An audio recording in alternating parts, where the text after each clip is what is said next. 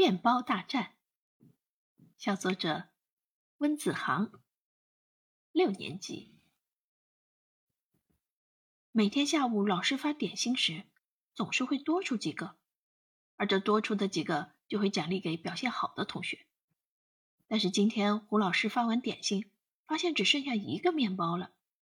这个牛角形的面包孤零零的躲在那个大大的塑料袋里，怎么办呢？讲给谁呢？那也不够啊！老师突然有了主意，他笑嘻嘻地说：“嘿，既然只剩下一个了，那我们就来抢一抢吧！”好，抢！我们一个个仰起头来，目不转睛地盯着老师的手，因为老师已经拿起了面包。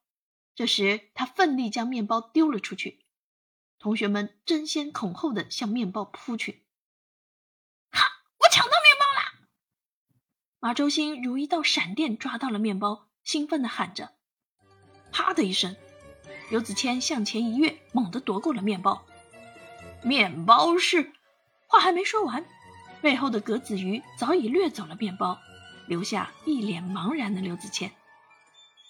我也没有过多犹豫，和另外几个同学一起将格子鱼围了起来，异口同声地说：“快把面包交出来，面包是我的。”格子鱼根本不怕我们人多势众，它丝毫没有拱手相让的意思，反而把面包抱得更紧了，任凭我们怎么拉、怎么扯，都沾不到面包。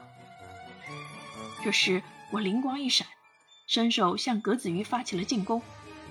我一会儿挠它的腰，一会儿挠它的嘎吱窝，哈哈，痒死我了！它被挠得大笑起来，身子也扭曲了。终于。鸽子鱼忍不住了，面包落了地。但是面包一落地，一只手就将它捡走了，那是邵瑞哲的大胖手。他还没高兴一秒，面包又到了钱毅手里。可面包在钱毅手里还没捂热乎，鸽子鱼又一个箭步冲了上去，夺走了面包。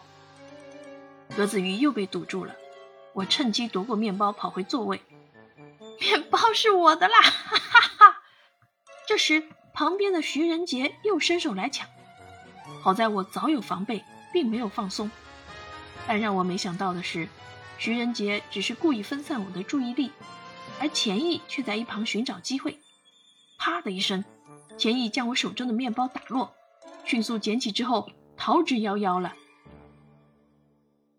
欢笑声响彻在我们的教室，想不到一个小小的面包也给我们带来了无限的乐趣。我喜爱这个充满了乐趣和欢笑的教室。